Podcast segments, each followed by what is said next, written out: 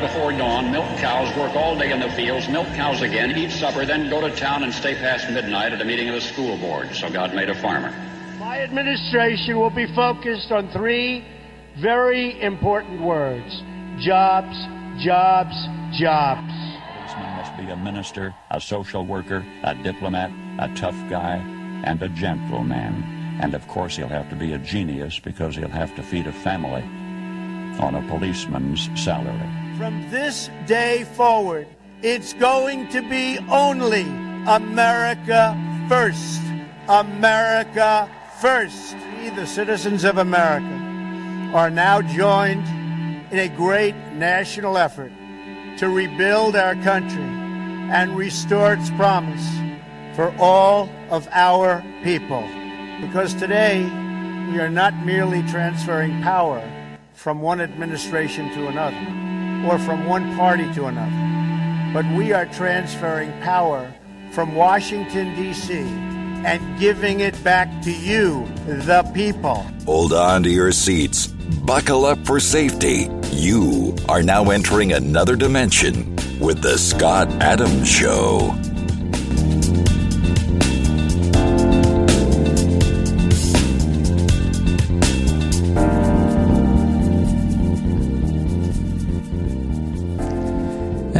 That's right. My name is Scott Adams. You're listening to the Scott Adams Show. I want to thank everybody for tuning in today. And today is Friday, and I'm joined by Leonora Cravota. Hello, Leonora. Good morning, Scott. So today uh, we're going to start a new series with Leonora. Uh, somewhere along the near the end of the show, um, we're going to be talking about. We're going to.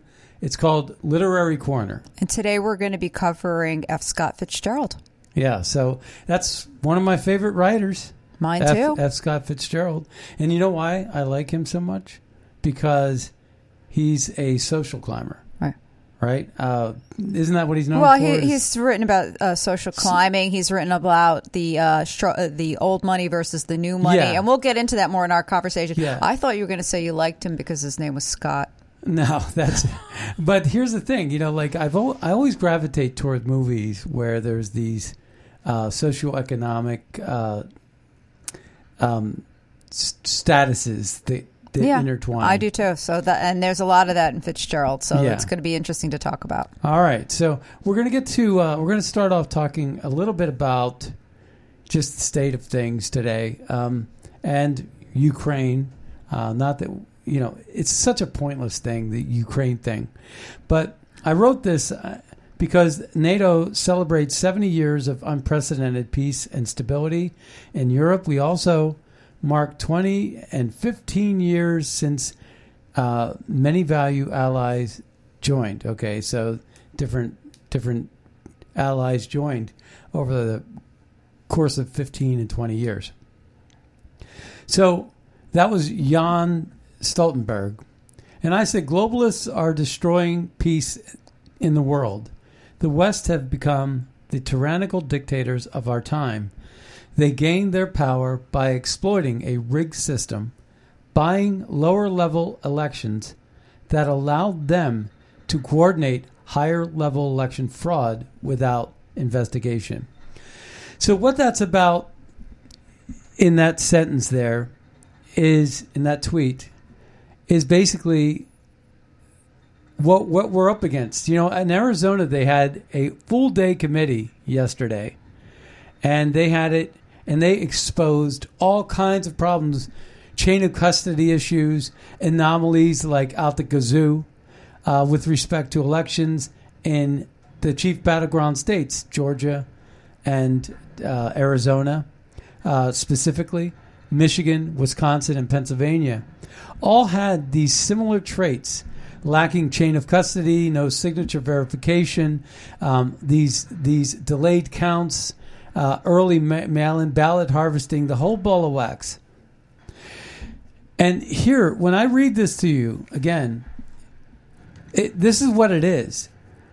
So, when I said they gained their power by exploiting a rigged system, buying lower level elections, and uh, that allowed them to coordinate higher level election fraud without investigation. That means what Soros was doing, and see, they put this pen to paper a long time ago.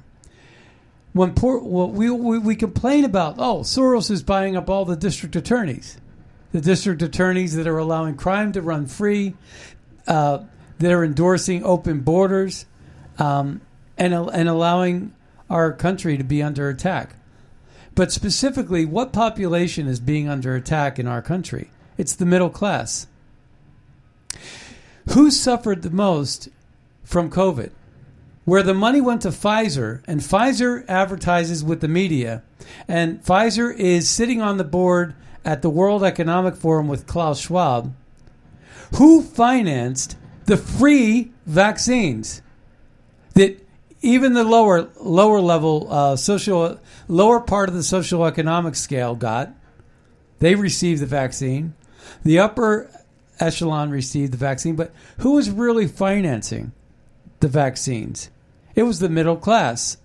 So that was a theft from the middle class tax base to COVID, to the COVID vaccine, to the World Economic Forum, to the corporations that are partnered with the globalist leaders that are uh, cracking down on these types of things like like uh, c- uh, carbon fiber footprints mm-hmm. and these 15 minute districts in cities like in London we're going to talk about a little bit today and all these other things so who's footing the bill for our own enemy to crack down against us and repress us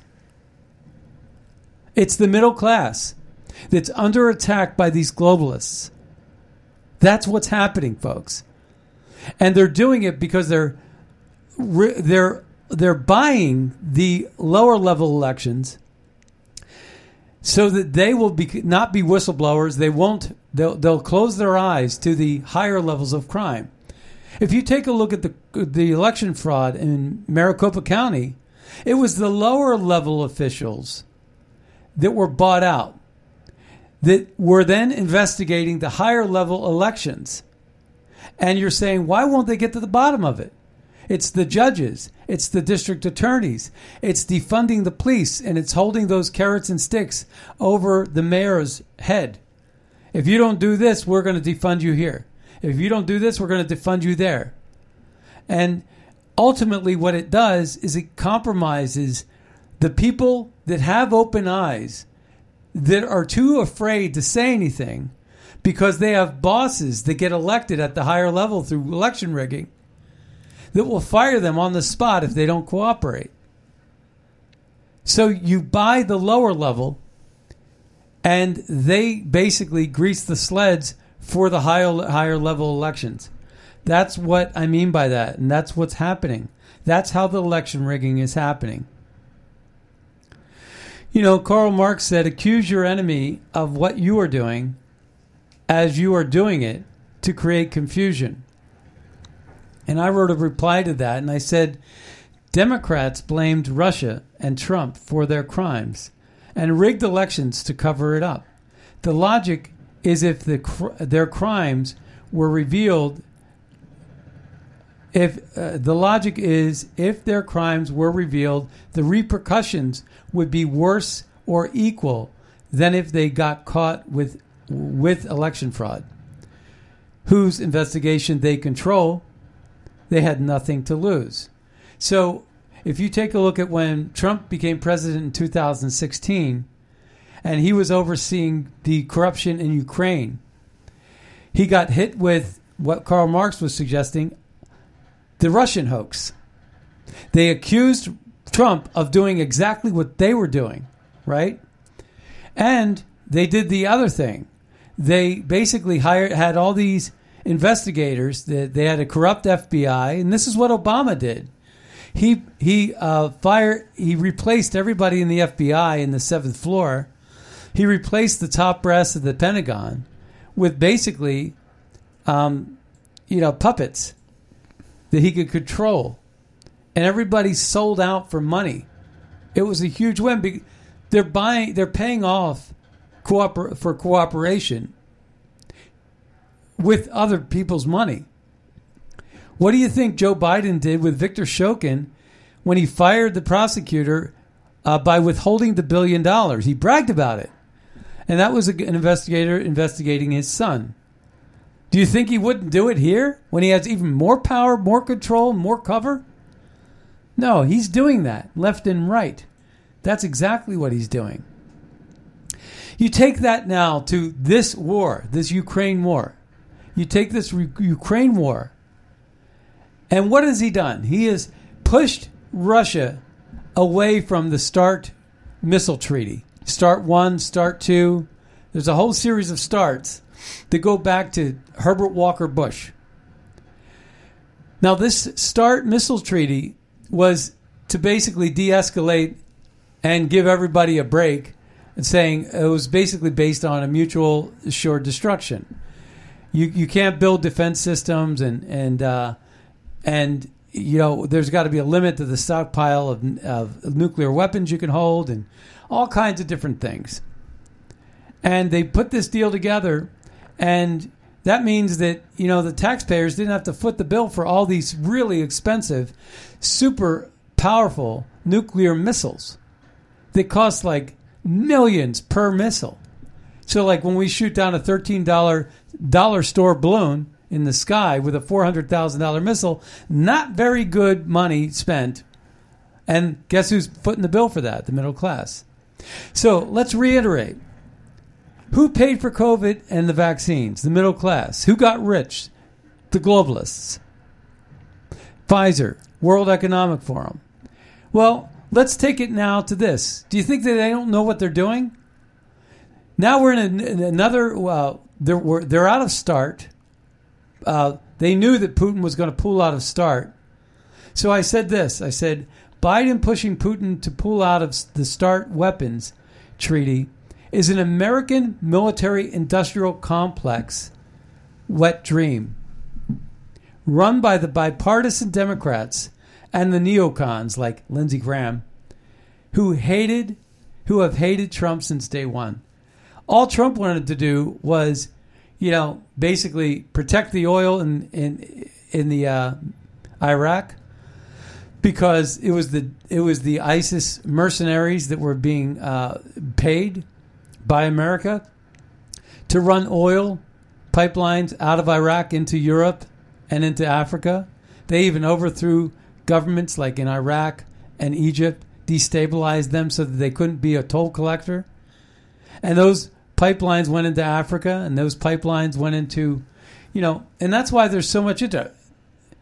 Dr. Jill was just in Africa. Wonder what she was doing there, securing. Well, was she securing the Congo mines for her son Hunter or stepson Hunter? Was she, what was she doing there? What could she possibly be doing? But you know that the Bidens are heavily invested in Freeport McMoran, who mines in the Congo for cobalt, to advance the electrical vehicles. And they're also invested in Amperex, a battery manufacturer in China that they also spent money investing in. And the money they spent was given to them by Chinese banks. So when he goes ahead and represses oil production and refuses to sign oil leases and pushes this green energy initiative around the world and gets ahead hooked on the Paris Accord, what he's in essence doing is ensuring that the Bidens will be on a winning industry. When that industry by itself could never compete with fossil fuels because fossil fuels are abundant, they're affordable, and they make everybody's life great. And I think that the future of electric is actually ill. I think it's not very good, not very bright. And the reason why is I don't think we have enough minerals in the in the land to support all the battery usage that would come from 100% net neutral. Uh, so you know that's my two cents on that. But rest assured that Biden pushing Putin out of the START missile treaty and getting Putin to do that was a was a win for the neocons and a win for Biden because the military industrial complex now has their wet dream. What is their wet dream? Their wet dream is a nuclear uh, missile race, a missile race to the top. How much money could we possibly spend to beat the Russians? How much money can we possibly spend and not cost too many lives? That's really, in essence, what they're doing. They don't want to be Hitler. They don't want to put them on a train and gas them to death. What they want to do is give you a COVID vaccine and make it so you can't have any more children. Because that's being talked about a lot too. That the reproduction cycles are being destroyed. And, and ever since the vaccines were rolled out, there's been less babies. Well, there's no you- surprise there. Yeah, how I do mean, you, you combine uh, the fact that we have the vaccines being rolled out and all the infertility drugs that were happening beforehand. So you've already had science playing a big role in reproduction in you know the last twenty years, and now you have this happening. So I, I read this uh, report from DC Draino. He says now a uranium compound is on fire at the Y12 National Security Complex in Oak Ridge, Tennessee. I think I speak on uh, on behalf of millions of Americans when I ask what the actual hell is going on. Are we under attack? The American people deserve the truth. And I wrote in response to that because I also saw the story about Dole fruits, mm-hmm. Dole canned fruits. Yes, the known for their pineapples. Yes, and all kinds of stuff. Right. Um, guess what's happening with them? What? Ransomware. They're they're under attack from ransomware. Yeah. Remember when Colonial Colonial Oil, uh, which pretty much covered the oil for the East Coast, Yeah. was uh, hit with the ransomware. They were attacked and hacked. Remember when the beef industry was hacked and attacked by ransomware? And when you take a look at it, what are they trying to get rid of? They're trying to get rid of cow flatulence, beef. They're trying to get rid of oil, and they're trying to raise the price of oil. And what was the net effect of those attacks on beef and oil? The prices skyrocketed. What are they trying to do? They're trying to uh, infect the fertilizer so the chickens can't have eggs. They're trying to raise the cost of uh, inflation, uh, price of food. Why? Because it's the middle class that's going to suffer. See, the the major tax base too, by the way, is the middle class. The super elite doesn't. They don't work. They ride on their yachts and drink their champagne, but they get they collect their money through dividends. Mm-hmm.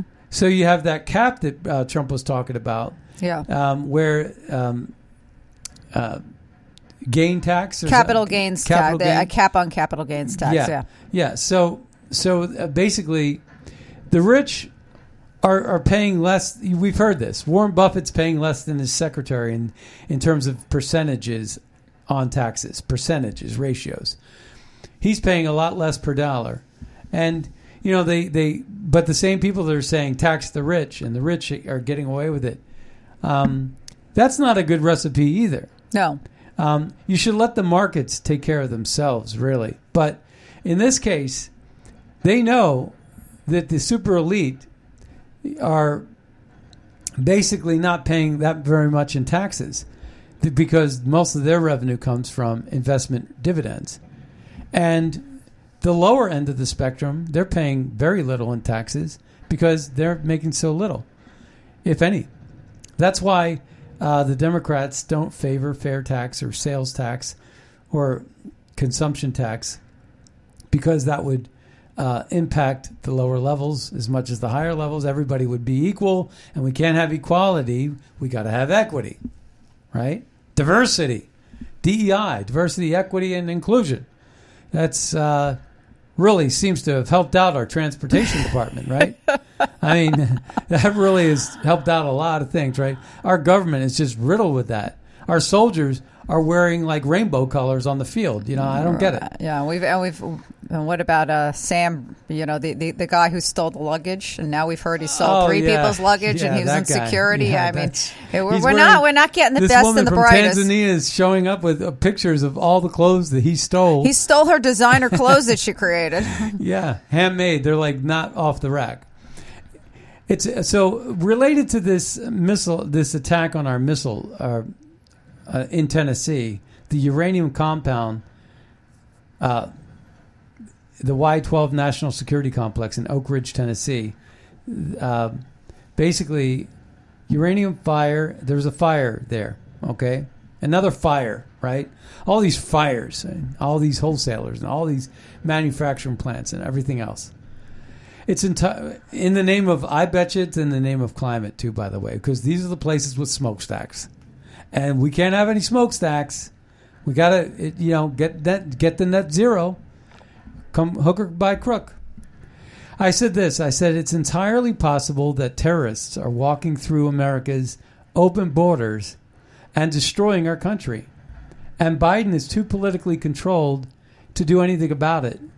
We must impeach Biden because he is behaving like a compromised politician. Um, what do you? What else? How else can you explain what? What is the net gain other than slave labor? What is the net gain for this open border policy? Because you well, that's have, exactly what it is. It's slave labor, and it's building up the underground economy, And which that's not a net benefits nobody Yeah. because the the people that are in the underground economy are not able to really come out of the shadows. And then this also is an attack on the middle and the uh, lower middle class, particularly the people that are fighting for the same jobs. yeah. Well, and the thing is, is the fentanyl is killing off our soldiers. Right. our future soldiers. Uh, it's it's it's making them lethargic. It's drugging them up. Not to So- mention our young people. So naturally, where does fentanyl come from again? China, China, yeah. right?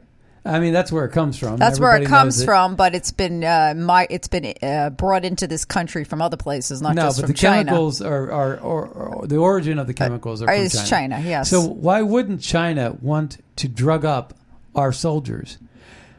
Why? Well, I mean, uh, well, how could we be so dumb? Well, that has We're about to engage in World too. War III in a bipolar war. Uh, China and bipolar war, bipolar country is what we Right. have, right? But It's- that's it's an outfitting. old that's an old playbook. You know, The- that's why you got that expression, the lotus eaters. You knock people out with drugs and they can't fight back. That's right.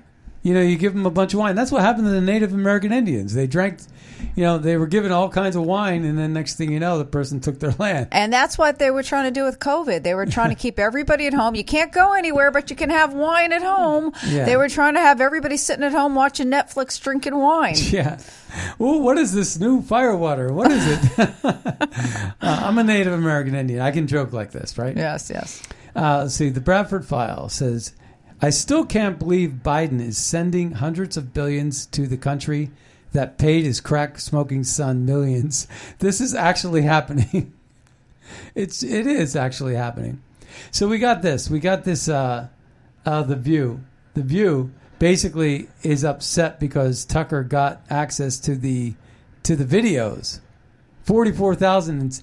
There was a video that came out. It was time lapsed, and they showed when the smoke. Um, when they said that they broke the gates. This is a this is a huge mic drop mm-hmm. moment in the video, and they said when when the smoke tear gas went out, the crowd broke down the fences to disperse because the crowd was choking to death. Mm-hmm. So what happened was the Capitol Hill police basically were getting impatient with the crowd that was being very organized and peaceful. Yeah. So they shot into a peaceful crowd. They shot smoke into the crowd. And the crowd dispersed and broke down the fences because they were trying to escape the tear gas. And then they shot them in the face with plastic bullets. Are we talking about January 6th? Yes. Yeah. Well, and that's what, and I heard about Yeah, that I'm because sorry. I, I- I did- yeah, you, I you needed to specify that. Uh, yeah, it's radio. It's not. It's not. I don't have a visual. Yeah, but but I was going to say is I knew somebody who I was working with who was over there who told me about the tear gas. You know, that's my uh, firsthand knowledge of it. So, I mean, it was happening. We have a dear friend from Philadelphia that was was sitting in our studio the morning of January sixth, and when we were giving a show, and then Leonora at the time was working that day. Yeah. In D.C. Right. Went to like a Starbucks or somewhere. You went to a. I saw some- people as we were And as we were everybody was in. what casual. Everybody right? was casual. It was very like that- smiling, laughing, yeah. having fun. having fun, and it was very peaceful. So some of this uh, narrative has been made up, but there was tear gas that was sent out. All right, so listen to this. This is uh, Joy Behar and someone else on. Oh, Alyssa Farah Griffin. Um, Who used to be in the Trump administration, so you can see she wasn't really a the- conservative, so con- so, so-called conservative. but she wasn't really a conservative. Yeah. Well, neither was the the woman from MSNBC. Nicolle Wallace, Yeah. yes. Oh my God. Yeah, there's a bunch of so-called Yeah. fake conservatives around. well, that was McCain though. McCain was never really a conservative. I don't care. No, but she worked with says. somebody else as well. Yeah. She wasn't really a conservative. Yeah, but here, take a listen to this. They're basically saying uh, Tucker having the videos is a security risk for the Capitol. Uh, the this raises huge safety and security concerns for the Capitol. I was there. She suggests Tucker will reveal uh, evacuation points, safe rooms. There's been video footage and blueprints galore about the video, you know, about the cameras and the safety mechanisms. Trust me, uh, that that's not at all an issue. So exactly how dangerous it is is it to let Tucker Carlson reset the narrative on January 6th? Go ahead. I, I think it's twofold. So this raises huge safety and security concerns for the Capitol. So I worked in the Capitol for many years. There are underground evacuation points. There are safe rooms. We even have rooms to protect for like biochemical attacks where you can go and safely be housed. This will also reveal where video cameras are stationed in the Capitol. Uh-huh. So as a Republican, like we always say, we back the blue. Will you just expose the entire Capitol and undermine the Capitol Police and their safety precautions for something like a January 6th were it to ever happen again or something like 9-11 where the Capitol was targeted? I got to tell you, if I was a Republican on the View and I was the Yeah. token Republican, mm-hmm. I would not be that. That's not what I would be. I would not be a plate of fool I know. because that's what she's being played. Yeah. These Democrats, ca- you know, they will never get a Republican on there that speaks the truth. Well, anytime they've had a Republican, either if the Republican was willing to speak the truth, which a few were, Yeah. they were eviscerated. All right, we're going to move on to COVID a little bit. Yes. And It seems to not go away. George Mason's study finds no evidence that vaccine mandates in major cities reduce COVID 19 cases. That's a new study by George Mason put out by, by Fox News there. Uh, this woman here, um, I'm not going to play this video because this is too long, but um, because I, I have other videos and then uh, our, our, our literary corner at the end. Um, but this Dr. Weissman, Sherry Weissman, says basically the vaccines are dangerous. The who, the WHO says remdesivir is dangerous, but we are still using it. Uh, I'm going to play a little bit of this. What's it? This is what we knew was going to happen, but Does anybody have a piece of It- paper? Are you? it's- Are you? I'm recording. Okay. it's too bad that it happened because it wasn't a, a show about that the doctors are bad or that the staff is bad or malicious. This is just that they are simply following orders and forbidding use of FDA approved drugs, which have been shown to decrease morbidity and mortality with COVID. So we know now the vaccines are dangerous. The drugs that were used and remdesivir has been taken away.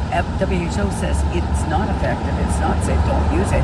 We're still using it. Why? You're still using They are- remdesivir They're still here. using remdesivir.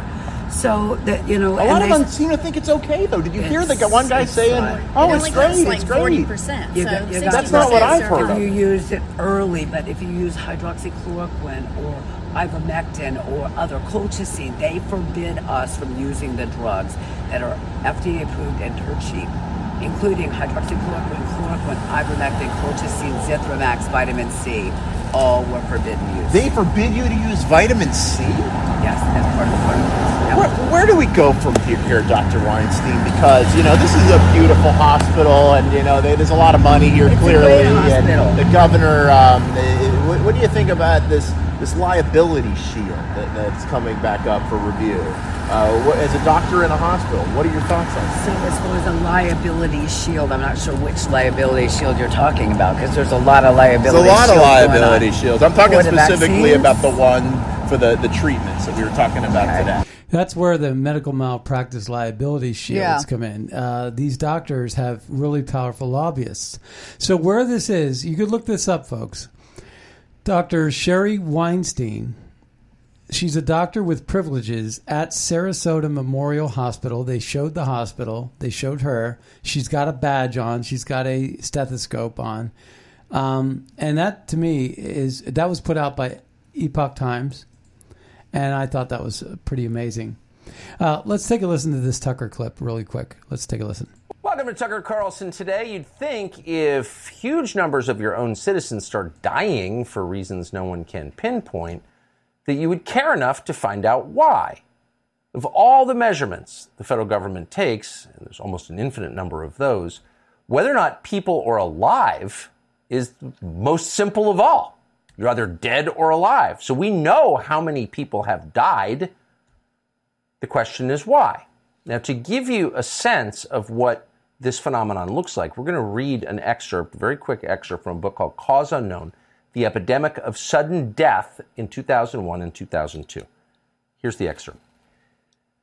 By 2017, around 2.8 million Americans died. 2018 was the same again. 2019, about the same again. Not surprisingly, 2020 saw a spike in deaths, smaller than you might imagine, some of which could be attributed to COVID and to initial treatment strategies that were not effective. But then, in 2021, the stats people expected went off the rails. The CEO of the OneAmerica Insurance Company publicly disclosed that during the third and fourth quarters of 2021, death in people of working age, that is 18 to 64, was 40% higher than it was before the pandemic. Significantly, the majority of the deaths were not attributed to COVID. A 40% increase in deaths is literally earth shaking, and not only for the devastated families and communities that directly experience their deaths. Even a 10% increase in excess deaths would have been a 1 in 200 year event, but this was 40%. You know, um, it worries me. Uh, like I said before, I have never gotten tested. Uh, I've never taken the vaccine. All right. But I was on life support in October 2021 for a series of days. And you were tested, and you've been tested multiple times. Well, no, th- th- that's true. That that I you know showed negative on the uh, vaccine, um, like I was unvaccinated. But I received two blood transfusions. Yeah. And a blood plasma transfusion as well, but uh, two blood transfusions. And so I've been doing research, and just yesterday, I read an article uh, that indicated that typically, well, back in October 2021, it would be unlikely that the blood supply, which is uh, about two years old, Yeah. uh, would have it. Um, but then the other part was, uh, and that's a big topic, by the way. And the other part was that these blood transfusions don't carry the vaccine. The vaccine doesn't live in your blood like that. So uh, I still am going to get tested. I just haven't done it yet. Um, but uh, that gave me some some relief thinking Yeah. that because I I am hoping that I do not have a trace of that poison inside me. Um, so with all that said, guess what we're doing now? We're ceding power to the World Health Organization for the next pandemic. Let's take a listen. that there are some people in, in this country who sometimes think that we can take a domestic only approach to a global pandemic. That's not a thing. You can't do that. If we're going to fight a global pandemic, we have to have a global approach. That means we need funding to ensure that we're getting shots in arms around the world. That there are some So that was Ashish Jha, Biden's COVID advisor. America will give its sovereignty as a nation and let the World Health Organization, run by a terrorist in Tedros, override its constitution during pandemics. You know, you know what this bother uh, why this bothers me. It's sort of like anti-states' rights. You know what I mean? Absolutely. Yeah. If you think about it, shouldn't each community, each country, and then even within the country, each Where- individual state have different we- policies based on vo- based on the the actual occurrence? Are we even getting a vote on this? No, I, that This see week, that's faulty WHO logic. Well, they're going to say, well, you voted for Biden. He said he was going to do it. It's like, no, we didn't vote for Biden. He rigged the election. All right, here. This is Tedros. This week, WHO member states are hosting discussions on amendments to the international health regulations. Next week, countries will begin negotiations on a zero draft of the new pandemic accord. These discussions will be crucial for building a more effective health security architecture for the future, grounded in international law, equity, and the fundamental right to health for all people. This guy is a tribal warlord, one step from having a plate in his lip. Yeah. And he was a terrorist that killed so many people. And he is the head of this thing. Unbelievable. I can't believe it. I'm outraged by it. So Marjorie Taylor Greene, she weighs in. She's talking about a civil war. Uh, I think we're close to it, folks. I do too. in my life in my world i all of my friends are regular americans everyone i talk to is sick and tired and fed up of being bullied by the left abused by the left and disrespected by the left and our ideas our policies our ways of life have become so far apart that it's just coming to that point and the last thing i ever want to see in america is a civil war. Um, no one wants that. At least everyone i know would never want that but it's going that direction and we have to do something about it. We're also a nation, a crumbling nation. We're a nation in distress. Our government is in complete failure. Over $34 trillion. We are on the verge of default and we have to do something about that. But that was the right and the left that did that to the American people on their own. But the Democrats never stop pushing their policies, their ideas, and their culture on Republicans and the right. And we are so sick and tired of it. We are tired of our children being taught ideas and ideologies in school that we do not want our children taught, like gender lies. We do not want our children um, being having their gender change or transitioned. We we can't even have women's sports and privacy in our bathrooms, and women in prison can't even have spaces. ESG, environmental social governance, has completely taken over corporations, and this is a huge policy pressed on private businesses through the government from Democrats. If you're a white male today in the financial industry, you can forget it. You're a dinosaur. You're going extinct. No one should ever be hired by their skin color or their gender or, or how they let me ask you identify. It should only be about your character and your ability to do, do the job. Well, and they are starting to look at uh, laws to reverse discrimination. I thought we had discrimination laws on the books. You know, I just, you know, but uh, I got to tell you, we saw this early on. Yeah. Um, with uh, Leonora being victimized by your politics, you wrote some articles. Oh, years ago, And- yeah, yeah, and, and this I was, was- in 2000. What? No, this was this was a long time Yeah. ago. But basically, yeah, you you know, it's okay. Oh yes, we we're, we're a diverse employer. We have a rebate, but no, no, no. We only want to keep you if you're a liberal. So there's a meme here. It says Paris Climate Treaty, right? Tell me again how this helps the environment. So there's pictures. The U.S. Bef- uh, had two st- two smokestacks. After the treaty, they had one smokestack. China before the treaty had three smokestacks. After the treaty, they had six smokestacks. India before had two smokestacks, and India after had three, six, nine smokestacks. So basically, what they're saying is India and China are going to quadruple their manufacturing because of their cheap labor. Yeah. And so, what the world, uh, New World Order is trying to do is say, why don't we put the manufacturing that requires so many people to put them in these places with high pop- populations and then reduce the world's populations and corral them into cities because that's the other thing they're trying to do. They're trying to get people to move into these cities like like herds of sheep, Yeah. corralling them in and boxing them in, and that's what's happening in England. Uh, this uh, Peter Sweden thing says something is happening in Britain. They're getting World Economic Forum 15 minute cities, in quotes, where people essentially get locked in a small area of town. We've covered this about a, a couple of months ago. If they want to drive between areas, you need to buy a license from the state and they have cameras watching you. It's climate lockdowns. So if you buy a license, you will be allowed a generous 100 crossings between areas per year. This is sort of the climate footprint. They don't want you traveling too much, blowing some gas or whatever.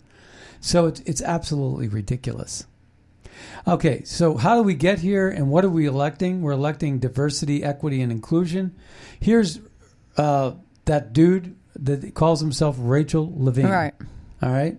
Let's take a listen. You know, uh, what I like to say is, you know, in, terms of diversity, I mean, diversity is so powerful for any organization, and diversity in all of its different aspects, um, including for sexual and gender minorities. Um, and, um, you know, you don't want to have a tolerant environment. You know, gee, thanks for tolerating me. I really appreciate that. Um, and, you know, an accepting environment is good, but you really want to work on, on a welcoming, and even a celebratory environment for diversity in all of its aspects, including for LGBTQ individuals. Um, and so, So it's in 2017 interview with Rachel Levine explains it's not enough to tolerate and accept transgender ideology. You must celebrate it too. These freakazoids. I have to celebrate their mental disorder. Well, that's what it is. I mean, I'm And looking at get them and I, I want to help them. And but you get silenced if they you want me to refer to, it as a it's being sort a of mental like somebody disorder. who's insane, right? And it's like celebrate my insanity. No, I'm going to help you with your insanity. I'm going to get you the help you need because this is ridiculous. and keep these people away from children. Let's just call it what it is. But you got the White House press secretary talking about it. I want to take the opportunity to, to lay out uh, what how diverse the president's cabinet has been, how diverse the president's administration has been. Uh, the cabinet is majority people of color for the first time in history. The cabinet is majority female for the first time in history.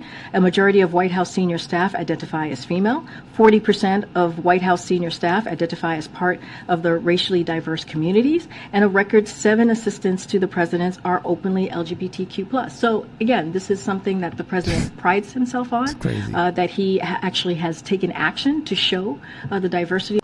All right, diversity. So I said this helps. This helps explain the problems we're having with open borders, trans storytelling to our children, high crime, inflation, lower labor participation rate, and lower GDP, human trafficking, mask mandates, climate lockdowns, weak military, and a food and energy shortage. Thank you. Thank you. Thank you very much. Yeah, exactly. Thank you very much. Is that Elvis? No, Did I, don't- just do Elvis? Well, you know, here- well, here's the thing. I mean, uh, we shouldn't be hiring based on quota. We should be finding the best person for the job, and if that person fits a certain minority group, so be it. All right, so I have this really great clip I wanted to share with you. It's about Ukraine. Let's take a listen to this. When Trump got in office and he mentioned that there's a deep state, they're like, you can't say that. What are you doing? And when he said, hey, when they asked him, why are you leaving your troops in Syria? And he said, for the oil. They're like, you can't. He goes, no, it's for the oil. No, it's for liberty. It's for helping the people. Yeah. No, it's for the oil. It's our oil. and so he let the cat out of the bag and they can't have that. That's what he blew the whistle on what's actually going on. Our wars are for oil. Our wars are economic wars, just like what's happening in Ukraine. This is an economic war. We're trying to put a hurt and isolate Russia. We're afraid of Russia and their natural resources and their manpower coming together with Germany with their technology and their capital. And we've been saying that for decades. And so that's why we blew up the Nord Stream pipeline. And that's why this Ukraine war is happening. Uh, and people have no idea what's happening. And what's worse is they have no idea that they have no idea what's happening. I can't agree with that more than that. And the other, there, there's more to that clip, um, but uh, I'm going to play this part too. Uh, they don't want you to know the real history. They don't want you to know that when Germany was allowed to reunify, the promise from NATO to Russia was that we won't expand NATO. And then, of course, it did. I think there's 13, 13 or something more countries that they put into NATO. And now they wanted to put Ukraine into NATO or threaten to do that. That would be like if Russia got into a military alliance with Mexico and they wanted to start putting military bases in Mexico. We wouldn't allow that. We wouldn't allow it. And just like what happened with Cuba with the missile crisis in the 60s, we wouldn't allow stuff like that. But we're doing that and people don't they don't want you to know that this NATO is not a defensive, it is offensive. This is a this is a war that was started and provoked by NATO and the West. Zelensky ran on peace. He ran on bringing the country back together, right? The Russian speakers in the east, the Donbass but he didn't do it. So why? Because he got threatened by NATO and the ultra right, the Nazis in uh, Ukraine, and so they'll, they threaten to kill. He knows he's a dead man if he does a peace deal with uh, Russia, so that's why he won't. And when they had a peace deal in March. And uh, that's when Boris Johnson from the UK flew there and said, "Hey, you better you don't do this," and he he killed the peace deal. So Russia is the one that wants peace in this deal, and Ukraine and NATO do not. They want to bleed Russia economically, and that's why they blew up the Nord Stream two pipeline. And they Allegedly. yeah, they've Oh, always said they were going to do it, and they did it. Well, that is that is that, and uh, I just love that, guys. Uh, that's exactly what we've been saying Yep. for forever Very on true. this show. We've never deviated from that. We were ahead of the curve on that, and uh, we were big fans of what Dr. Moore Mearsheimer. Uh, remember Mearsheimer? Uh, he's a professor, thinker. I think He- you mean he uh, I think you mean Will, uh, Wilsheimer, but uh, no, not Wilsheimer. uh, all right, well, the- Yeah, but in any case, I know who you mean. Yeah, back in 2015, he was calling for this. Yeah. He, he was way ahead of the curve too. Yeah. But you know, there's two philosophies on how you look at the Ukraine conflict, and that's that. But um, uh, all right, so we're going to go ahead and pivot, and we're going to switch gears to to uh, our literary corner. This is the first. This is the world premiere Of the Literary corner. Corner. And today we are going to talk about um, F. Scott Fitzgerald. Now, F. Scott Fitzgerald's my favorite writer, and it just so happens that Leonora wrote three really great articles, um, and you can Google these. Uh, these are great, great articles that you should read. One is over at the American Conservative, and it's called Fitzgerald's Front Row Seat to the Rise of American Meritocracy. Okay, so if you want to read this article, it's Fitzgerald's Front Row Seat to the Rise of American Meritocracy over at the AmericanConservative.com. And then also write, uh, write these down. Uh, two are over at The Spectator, over at spectator.org. And they are Bright Star, Green Light, an enchanting revisit of John Keats and F. Scott Fitzgerald. And also another one called Nick. Nick, an ambitious, an ambitious if uneven backstory for Gatsby's narrator. And Nick was the character in uh, Gatsby, I, I believe, right? Yes. And that's over at the American Spectator. So, Leonora, tell us what inspires you the most about F. Scott Fitzgerald. Well, I think, you know, you've been talking uh, in the discussions about vaccines and about our war strategy and, you know, and about politics and the economy in general, about the struggle between the elites and the middle class or the lower class. And that's something that Fitzgerald was fascinated by. I'm going to read you a quote. Let me tell you about the very rich. They are different from you and me. They possess and enjoy early, and it does something to them, makes them soft where we are hard, and cynical where we are trustful, in a way that, unless you were born rich, it is very difficult to understand. That's a quote from one of the short stories that F. Scott Fitzgerald wrote. It's called The, the Rich Boy, and it was in 1926. And one thing about Fitzgerald's work is he would come up with these ideas and he'd write short stories about them and then later they would become novels. And he's and he talked a lot about the idea of meritocracy and a lot about the idea of what it was like to be a really rich vers- person versus being a middle class person. He he's very well known for his short stories, but he's also extremely well known for his five novels. And I'm just going to briefly mention them, and then I'm just going to say something about it, why it's important today. He uh, he wrote his first book was called The Side of Paradise, and that was about his experience at Princeton, and that and he became famous as a result of that.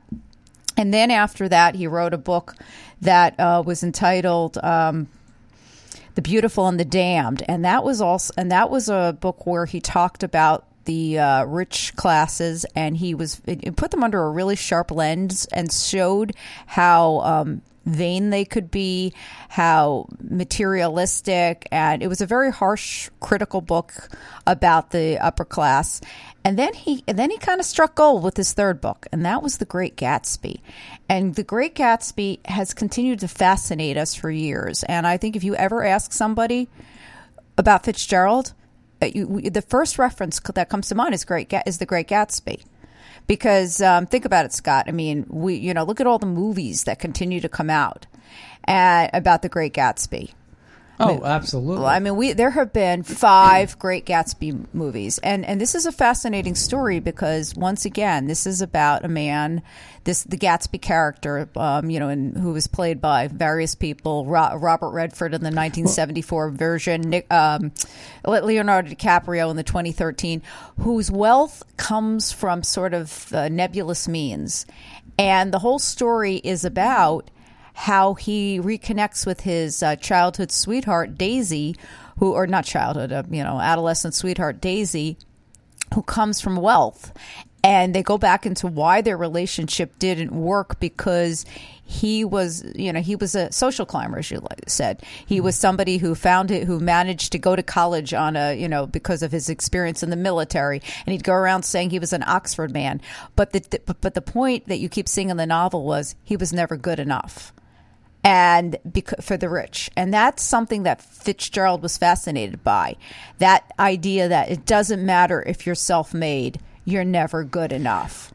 Right, but then there's a moral to the story too, because uh, there are people that rise above that. Right. There are people that rise above that and you have in the same book You have to have determination. you have to have determination and See, I mean, you could take that to, and look at the like the uh, the black culture right now, and it's just being misguided. It it comes from leadership and uh, and leadership and just um, determination and hope, hopefulness. But you know, the handouts and the equity features. I don't think Fitzgerald would ever have endorsed equity and this type of discrimination. I don't and I don't think he would he would have either, but you know what he did embrace? because anybody i think one of his underlying key tenements is that anybody can make it if they try and work hard enough he was a good example of that He no, he, he he was in some ways, and it was interesting as he moved on with his writing. He continued to think about this theme about the self-made versus the um, the the elites, and he wrote a book um, about. Uh, about uh, the middle class being, you know, in in Europe, and you know, and he talked, and in that book, he talked about what happens when you come from a very, you know, well-to-do background and you get married with somebody who's middle class. And the name of that book was "Tender Is the Night." And this book is also well known because it dealt with the expatriates being in France and their experiences. and you're seeing here, you've got the story of of a doctor in this book who never feels uh, right with the very wealthy family he's married into.